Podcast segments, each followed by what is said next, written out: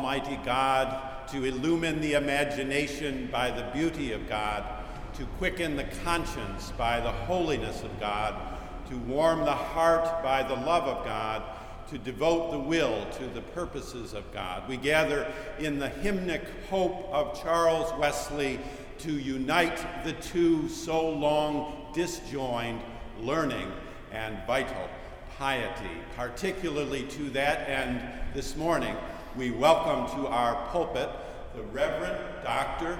Mary Elizabeth Moore, Dean of the Boston University School of Theology.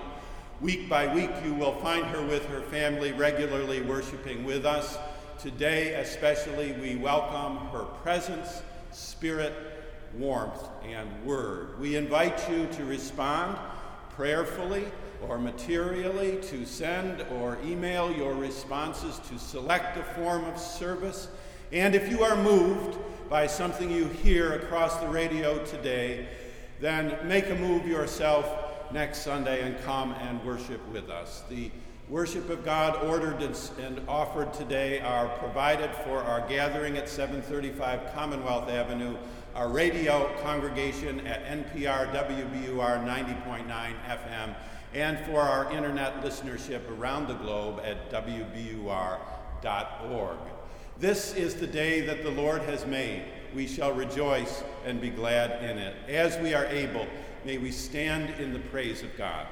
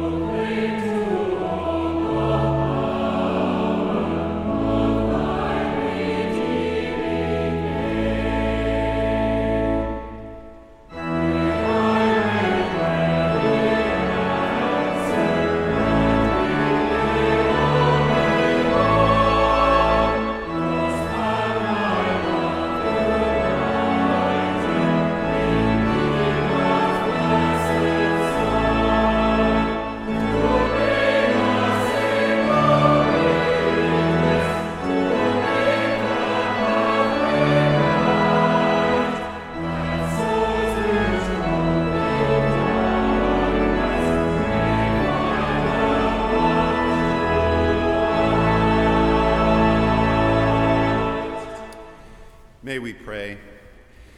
O God, because without you we are not able to please you, mercifully grant that your Holy Spirit may in all things direct and rule our hearts.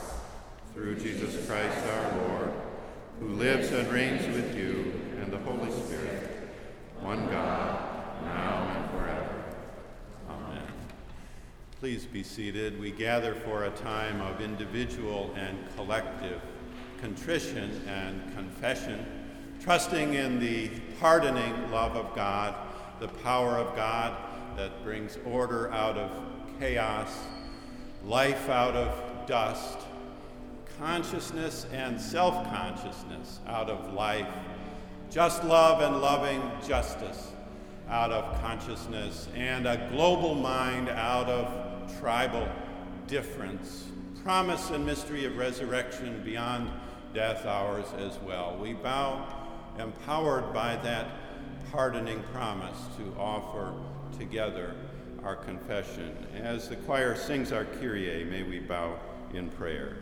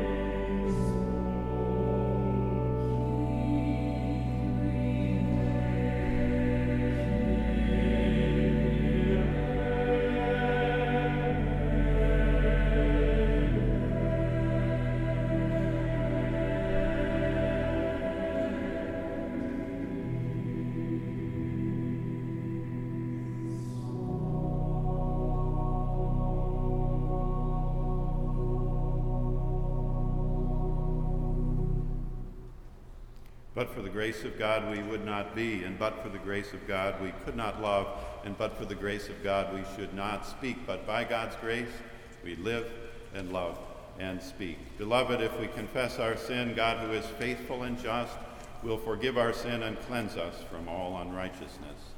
Thanks, Thanks be to God.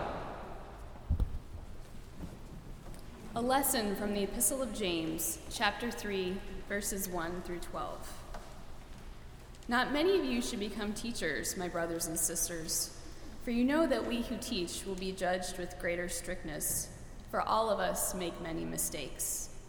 Anyone who makes no mistakes in speaking is perfect, able to keep the whole body in check with a bridle. If we put bits into the mouths of horses to make them obey us, we guide their whole bodies. Or look at ships. Though they are so large that it takes strong winds to drive them, yet they are guided by a very small rudder wherever the will of the pilot directs. So also the tongue is a small member, yet it boasts of great exploits. How great a forest is set ablaze by a small fire, and the tongue is a fire. The tongue is placed among our members as a world of iniquity. It stains the whole body, sets on fire the cycle of nature, and is itself set on fire by hell. For every species of beast and bird, of reptile and sea creature, can be tamed and has been tamed by the human species, but no one can tame the tongue, a restless evil full of deadly poison. With it we bless the Lord and Father, and with it we curse those who are made in the likeness of God. From the same mouth come blessing and cursing. My brothers and sisters, this ought not to be so. Does the spring pour forth from the same opening both fresh and brackish water? Can a fig tree, my brothers and sisters, yield olives or a grapevine figs? No more can salt water yield fresh. The word of the Lord. Thanks, be to God.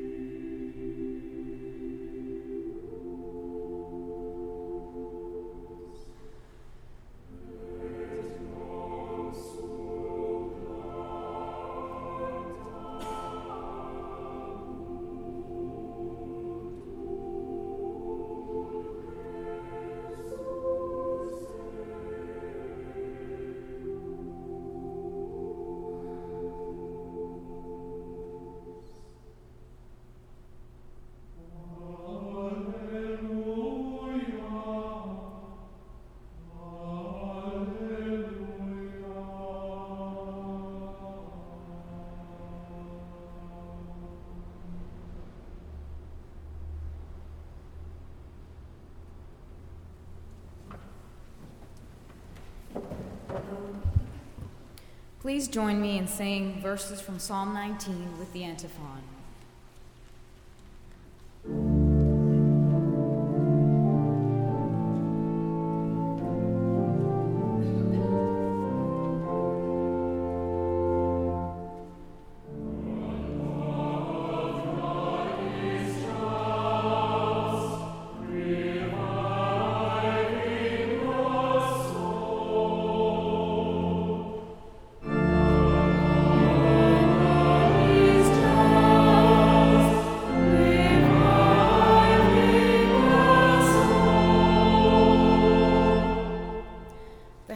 Telling the glory of God, and the firmament proclaims his handiwork. Day to day pours forth speech, and night to night declares knowledge. There is no speech, nor are there words. Their voice is not heard. Yet their voice goes out through all the earth, and their words to the end of the world. In the heavens he has set a tent for the sun, which comes out like a bridegroom from his wedding canopy, and like a strong man runs its course with joy. Its rising is from the ends of the heavens, and its circuit to the end of them, and nothing is hid from its heat. The law of the Lord is perfect, reviving the soul. The decrees of the Lord are sure, making wise the simple. The precepts of the Lord are right, rejoicing the heart. The commandment of the Lord is clear and light in the eyes. The fear of the Lord is pure, enduring forever. The ordinances of the Lord are true and righteous altogether. More to be desired are they than gold, even much fine gold, sweeter also than honey, and drippings of the honeycomb.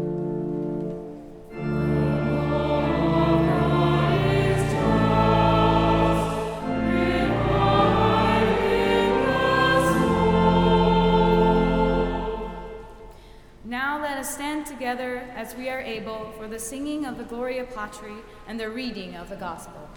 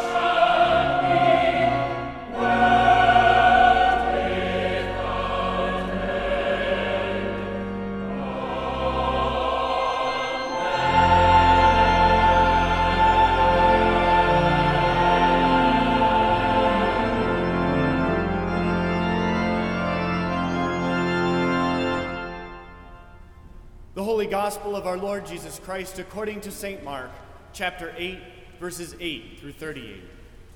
Glory to you, O Lord. They ate and were filled, and they took up the broken pieces left over, seven baskets full. Now there were about 4,000 people, and he sent them away. And immediately he got into the boat with his disciples and went to the district of Dalmanutha. The Pharisees came and began to argue with him, asking him for a sign from heaven to test him. And he sighed deeply in his spirit and said, Why does this generation ask for a sign? Truly I tell you, no sign will be given to this generation. And he left them, and getting into the boat again, he went across to the other side. Now the disciples had forgotten to bring any bread, and they had only one loaf with them in the boat. And he cautioned them, saying, Watch out, beware of the yeast of the Pharisees and the yeast of Herod. They said to one another, It is because we have no bread. And becoming aware of it, Jesus said to them, Why are you talking about having no bread? Do you still not perceive or understand? Are your hearts hardened? Do you have eyes and fail to see? Do you have ears and fail to hear? And do you not remember? When I broke the five loaves for the five thousand, how many baskets full of broken pieces did you collect? They said to him, Twelve. And the seven for the four thousand. How many baskets full of broken pieces did you collect? And they said to him, Seven. Then he said to them, Do you not yet understand? They came to Bethsaida. Some people brought a blind man to him and begged him to touch him. He took the blind man by the hand and led him out of the village. And when he had put saliva on his eyes and laid his hands on him, he asked him, Can you see anything? And the man looked up and said, I can see people, but they look like trees walking. Then Jesus laid his hands on his eyes again, and he looked intently, and his sight was restored, and he saw everything clearly. Then he sent him away to his home, saying, Do not even go into the village. Jesus went on with his disciples to the vi- villages of Caesarea Philippi, and on the way he asked his disciples, who do people say that I am? And they answered him, John the Baptist, and others, Elijah, and still others, one of the prophets. He asked them, But who do you say that I am? Peter answered him, You are the Messiah. And he sternly ordered them not to tell anyone about him. Then he began to teach them that the Son of Man must undergo great suffering and be rejected by the elders, the chief priests, and the scribes, and be killed, and after three days rise again. He said all this quite openly. And Peter took him aside and began to rebuke him. But turning and looking at his disciples, he rebuked Peter and said, Get behind me, Satan, for you are setting your mind not on divine things, but on human things. He called the crowd with his disciples and said to them, if any want to become my followers, let them deny themselves and take up their cross and follow me. For those who want to save their life will lose it, and those who lose their life for my sake and for the sake of the gospel will save it. For what will it profit them to gain the whole world and forfeit their life? Indeed, what can they give in return for their life? Those who are ashamed of me and of my words in this adulterous and sinful generation, of them the Son of Man will also be ashamed when he comes in the glory of his Father with the holy angels. The Gospel of the Lord.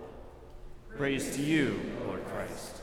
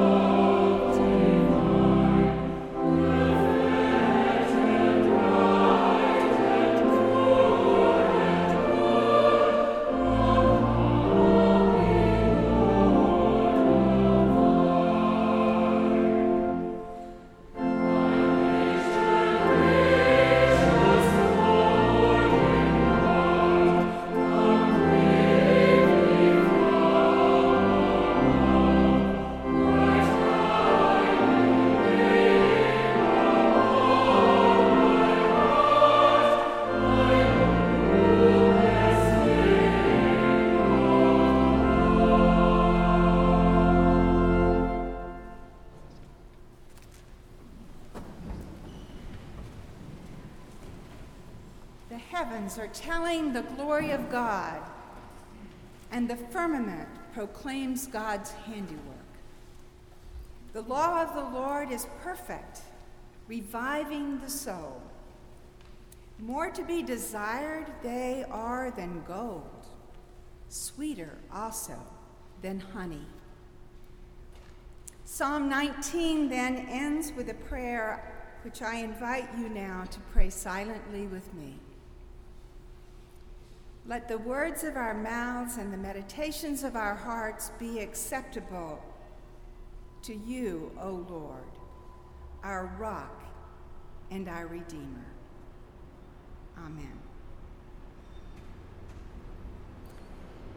Do you hear the wonder of Psalm 19? Can you see and taste the wonder?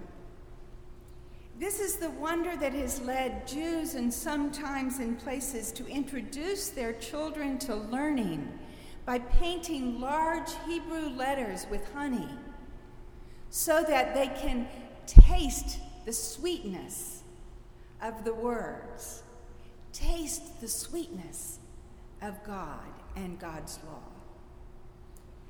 This is the same wonder that led a Jewish woman in Los Angeles to found a children's museum in which children come and use all of their senses to engage with Jewish tradition.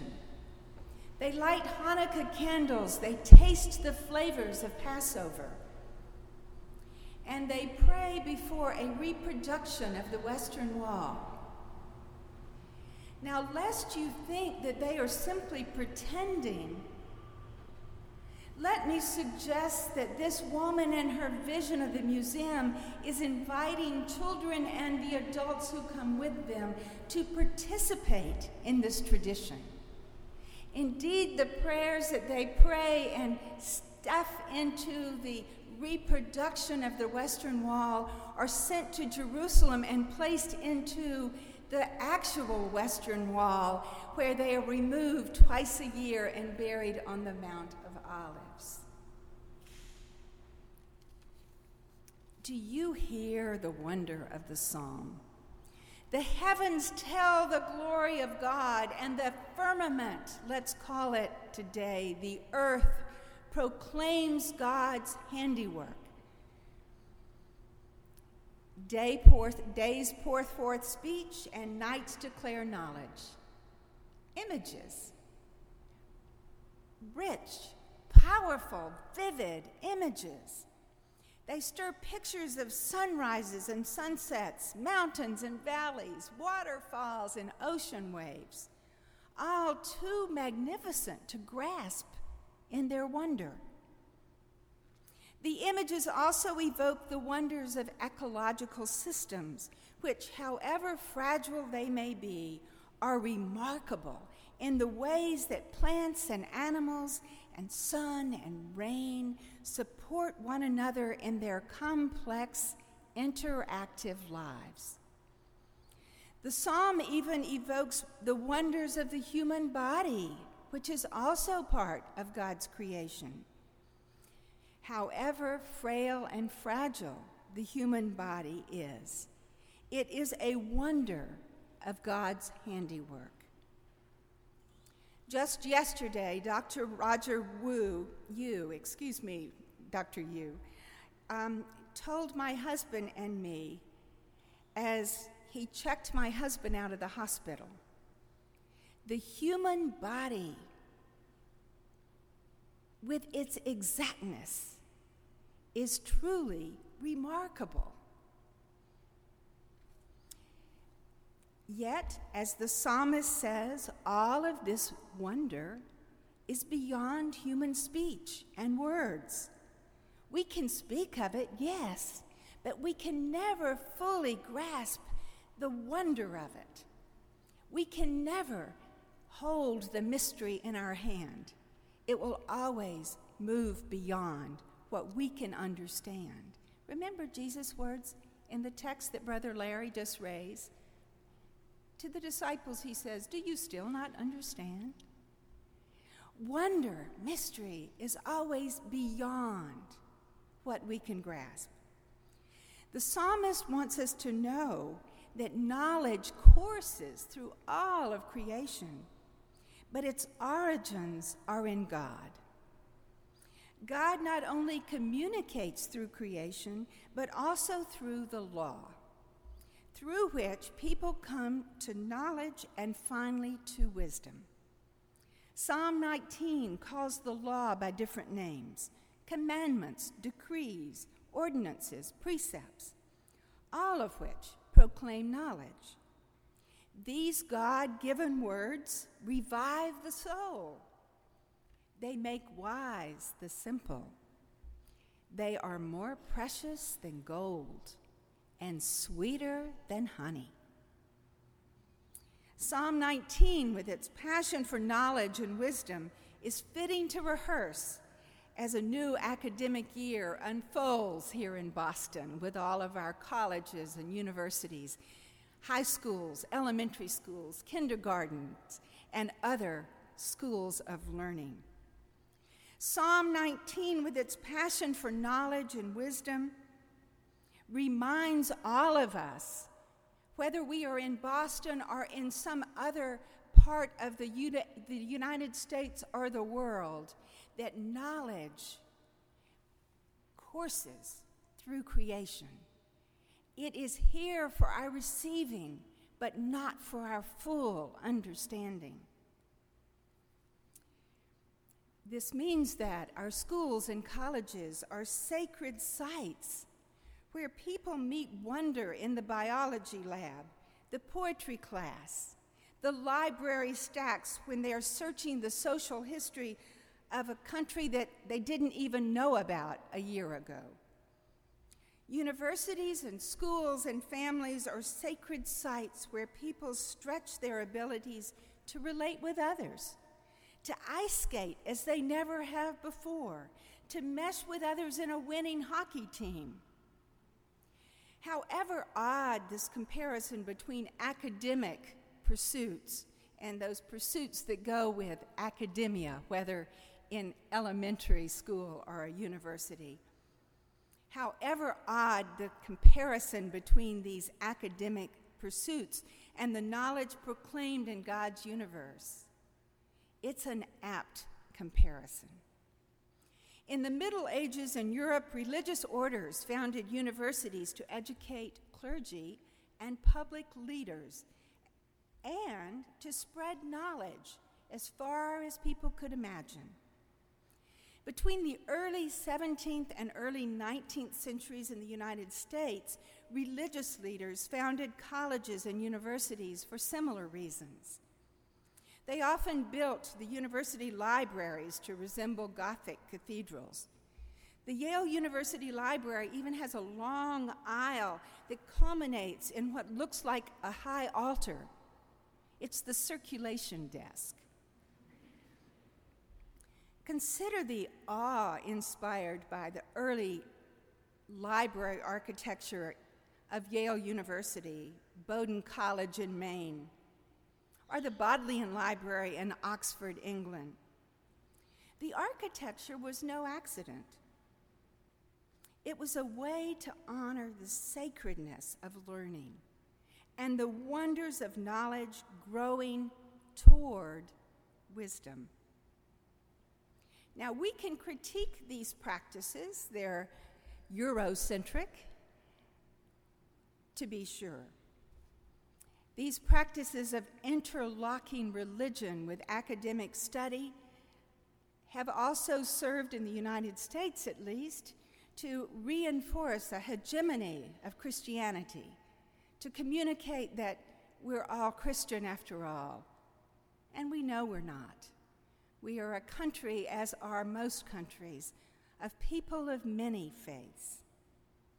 On the other hand, the same people who were passionate in their religious lives and in their fervor to establish schools and other institutions of learning were often passionate in their, in their search for scientific truth, poetic beauty, anthropological understanding.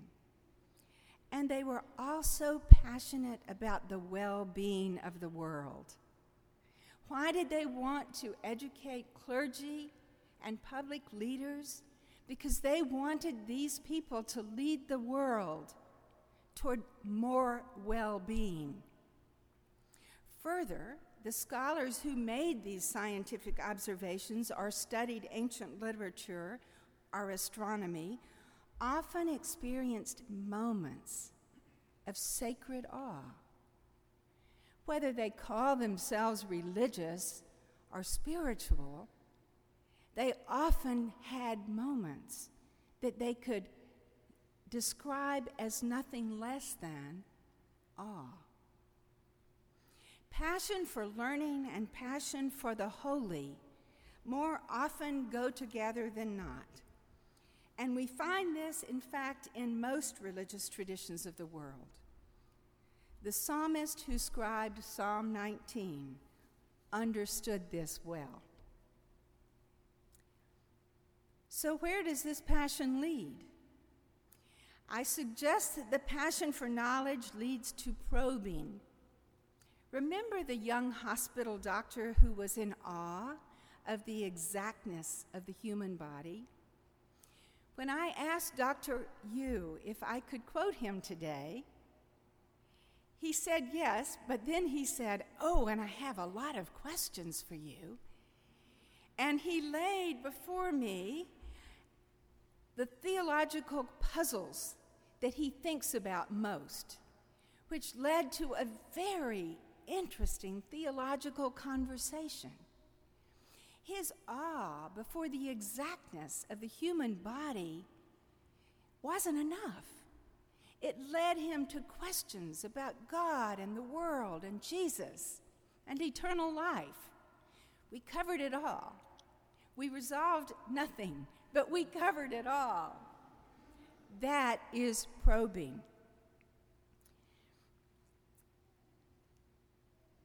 When you and I allow passion for learning to do its real work, it leads to probing. Even when that probing unsettles us and when it seemingly drives the passion away for a while. Probing is a natural human act that takes many forms. We probe questions like why did this tragedy occur? Why did this person do what this person did? We probe frontiers of neuroscience and frontiers of the universe, searching the planets and other distant bodies.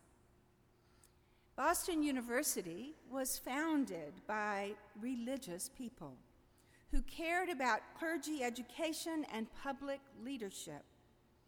The founders were also abolitionists who wanted to further justice in the United States. Today, Boston University continues to be related to the United Methodist Church as its historic founder and as a contemporary colleague in probing. However, the university is not owned or directed by that church or any other. Indeed, it has many other colleagues as well granting agencies, other universities, and people in many religious communities and many parts of the world. Further, a large percentage of the faculty and students here are Muslim, Jewish, Christian, Buddhist, to name just a few, agnostic, to add another. But we are bound together in a university with a common passion for probing, probing, probing. We do not exist here to promote a faith, but to promote probing. This is why Marsh Chapel encourages the probing of people across many faiths, and why the university engages with and learns from people of many faiths. This perspective of a modern university system resonates with the psalmist's passion to know the world and to seek understanding. A modern university, as an open institution, does not ground its intellectual probing in a theological position on God or on knowledge. But the psalmist here was not addressing a modern university. We all know that. The psalmist addressed the people of Israel, a religious people. The psalmist wanted the people of God to know the world and to know the source of knowledge as God. Those of us who call ourselves Christian are religious, are spiritual, live in multiple worlds. We live in the world of the psalmist who addresses us to know from whence this knowledge comes. And we live in the world of modern universities, elementary schools, high schools that seek knowledge without declared theological positions. As the psalm echoes through history, it now invites modern and postmodern people to be similarly in awe of God's work. It invites people of faith and searchers who claim no faith at all to quest endlessly for knowledge and to know that the quest is a quest for God. We will name this quest differently, but we will all, if we probe deeply, face awe and mystery. To probe God's universe is to revere God, are the great mysteries behind the universe. And to revere God is to probe God's universe. Probing is itself an act of wonder, caring enough to dive as deeply as possible into the pool of knowledge. Thus far, I have addressed the wonders of knowing. I have said nothing about the never ending quest the dangers of foolishness, are the new challenges that arise every time we learn something new.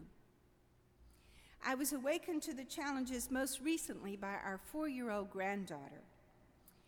When her parents told her that Poppy, my husband, was ill, she responded quickly He must be allergic to snow. Her parents had previously explained that we live in Boston, and one of their explanations included a mention of snow. She got it.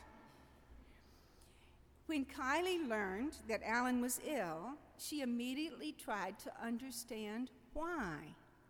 She drew upon the knowledge she had to create a diagnosis for the patient. The knowledge she had, mixed with her love for her Poppy, required that she ask probing questions.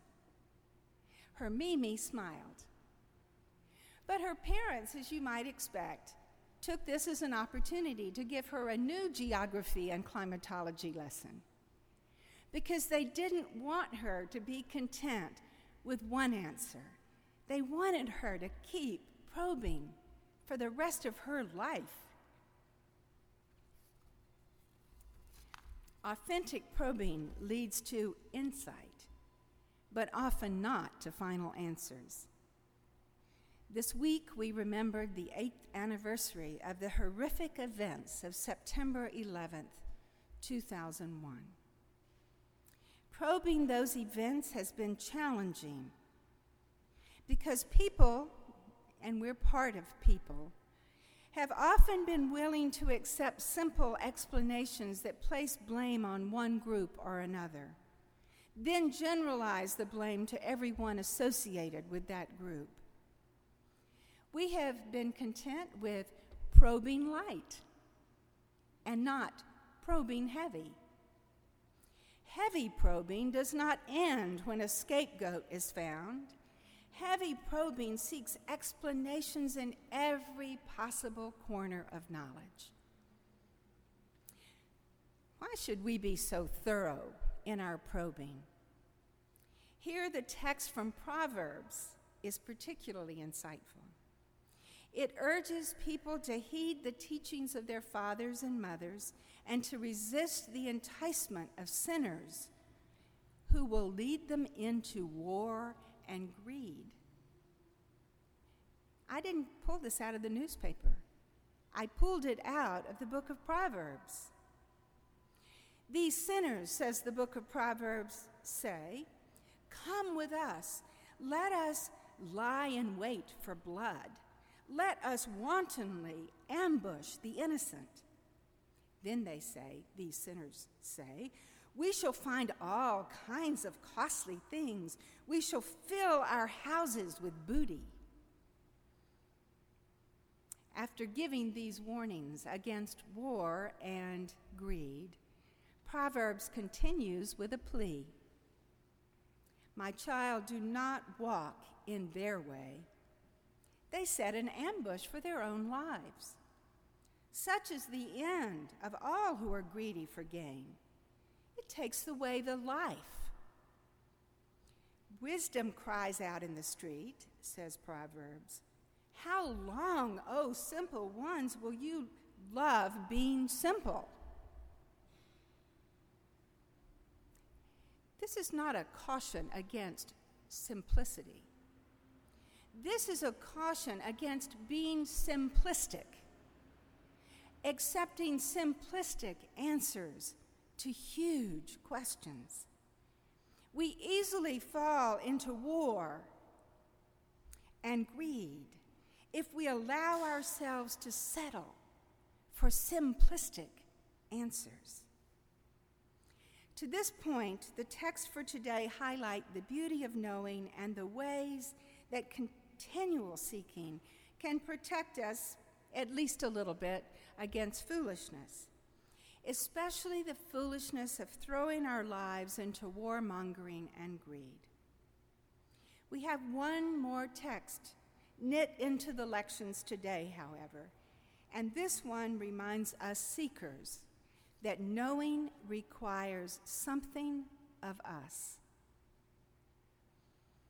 As we come to know something, we become responsible for that which we know. Oh my goodness. Here is where Mark's gospel speaks a challenge. About halfway through the gospel, Mark tells the story of Jesus traveling with his disciples. And you remember as Brother Larry read the gospel lesson, this follows upon dramatic feeding miracles and a healing miracle. You would think that everybody would have grasped it by then. But this critical turning point in the Gospel of Mark is where Jesus asked the disciples, Who do people say I am? The disciples respond with learned answers because they've had their ear to the ground. They know what people have been saying, so they tell Jesus what they've been hearing about who people say he is. And then then Jesus turns to them and says, But who do you say that I am? You remember Peter? He steps forward boldly, as he often did, and says, You are the Messiah. He got it. He got it. But Jesus' response is, Get behind me, Satan. Jesus rebukes him for knowing only part of the truth. Peter has rebuked Jesus for, for talking about what this means for him to be the Messiah, that it will lead to suffering and death. And Jesus rebukes Peter for not getting it, for knowing but not knowing the whole story.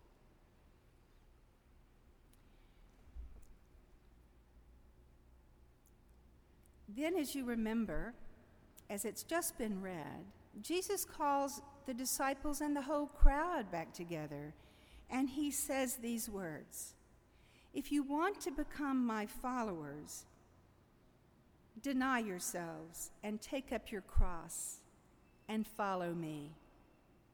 For those who want to save their lives will lose it, and those who lose their lives for my sake and for the sake of the gospel will save it. A lot of ink has been spilled about what those words mean, and that ink will not be uncovered in this sermon today. But there's one thing clear about these words knowing that Jesus is Messiah, coming face to face with the holy, demands something of us. Knowing comes with a cost, and the cost is our lives.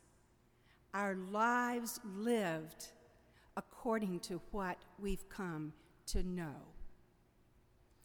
The picture here is that people are asked to know whether we're looking at the Psalms or Proverbs or James as it was read earlier or Mark.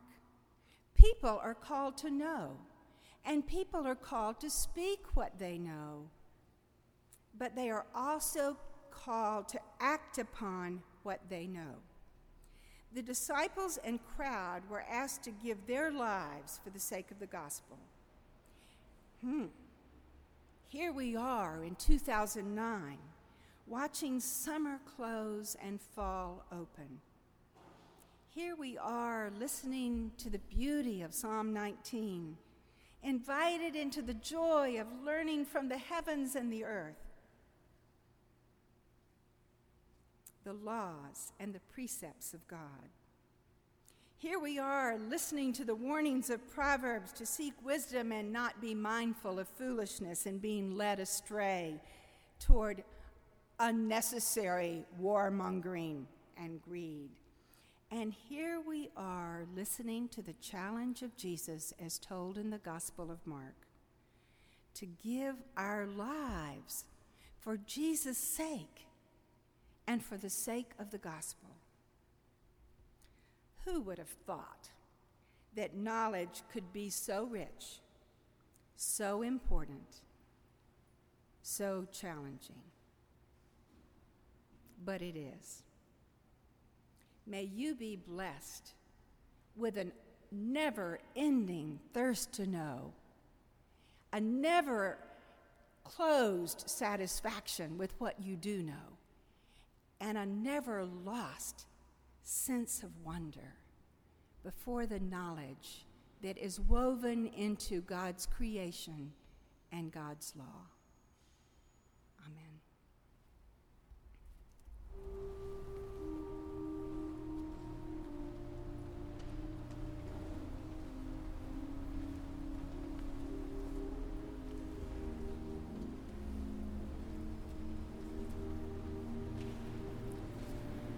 As we are called to prayer through the singing of Lead Me, Lord, you are invited to pray in the ways that most will support the prayers of this community. Please stand or kneel at the altar rail, raise your hands in your place, respond in your first language, however the Spirit so moves you. In our prayer, I will set the intention. You are invited to speak aloud or silently what is called to your mind or heart then I will say, In your grace, if you would please respond, hear our prayer. Dearly beloved, let us pray.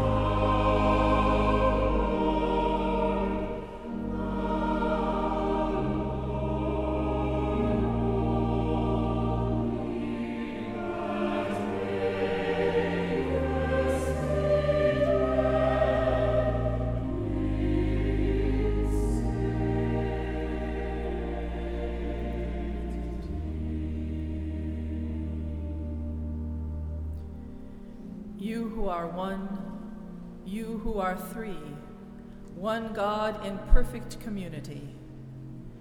We who are created in your image are glad and grateful for your presence with us as Source and Christ and Spirit, for your encouragement by your gifts and fruits in our lives, for your empowerment to grow in love and to choose the good.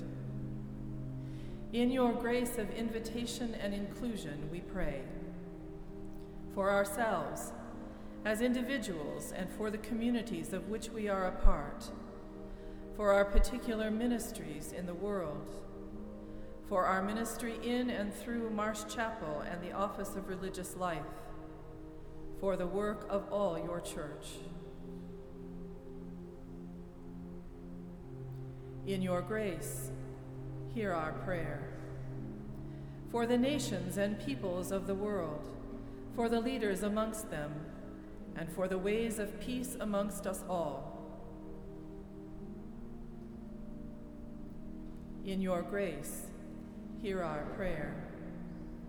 For creation, for our earth and air and water, for our companions, animals and plants.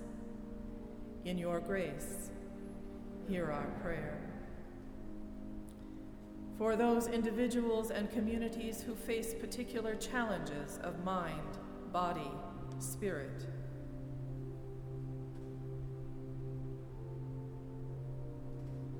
In your grace, hear our prayer.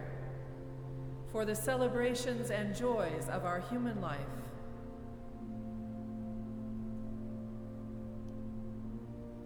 in your grace, hear our prayer.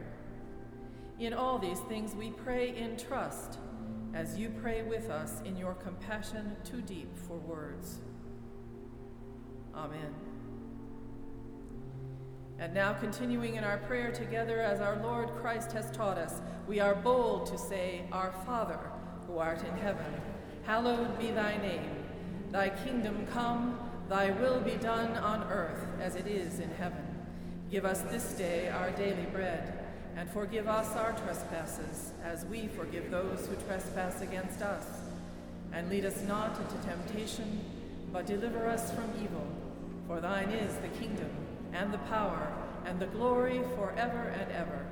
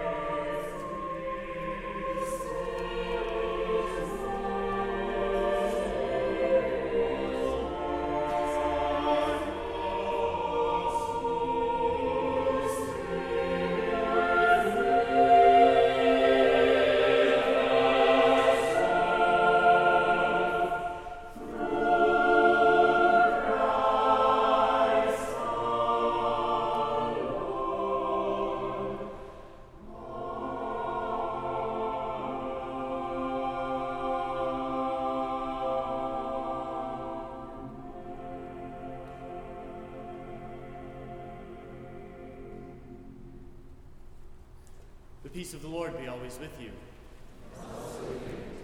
We give this th- thanks this morning to Dean Moore from the School of Theology, and in recognition of her new and renewing leadership here at Boston University, all of our readers of the service this morning are theological students next door at the School of Theology. Thank you, Dean Moore, and welcome. We hope that uh, those of you gathered here in the nave this morning will fill out the red pads at the end of your pews to help us get to know you better and help you get to know one another better. If you could pass it along the way, and, and uh, we'll collect it at the end of the service. Also, uh, we ho- want to make sure that you keep up with uh, keep abreast with events here at the chapel throughout the week. You can find out a lot more in your bulletin or on the website, bu.edu slash chapel, where there's also the opportunity for online giving. And uh, want to make special note of coffee hour after the service today, uh, downstairs in the Marsh Room. And also, tonight is our first servant team meeting. The servant team is our student leadership council here at Marsh Chapel. You can speak with me or email servants at bu.edu for more information. Uh, in addition, I would note our 9 a.m. Eucharist, community Eucharist, every Sunday morning. We hope some of you can come out and join us then. And then for educational opportunities at 9:45. And now an announcement for our choir director, Dr. Scott Allen Jarrett. Good morning. Just a quick welcome and invitation to all of you or any of you who may be interested in joining the chapel choir. We're still uh, accepting members for the season, for the new year. And uh, as you exit in the narthex this morning, there'll be two members of the chapel choir with a handy informational leaflet. And uh, if you're interested, we'd be happy to receive you and welcome you this Thursday night at 6 o'clock. Now walk in love as Christ loves us, an offering and sacrifice to God. If religion was a thing that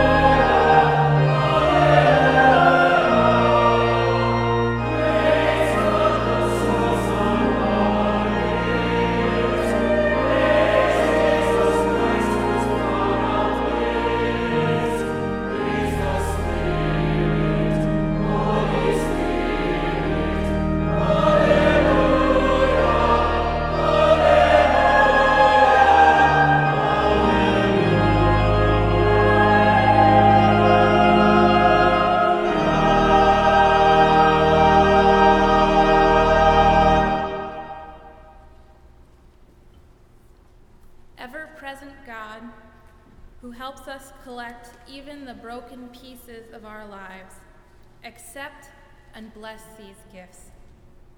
With your Spirit, may we serve others so that all will know the sweet abundance of your grace.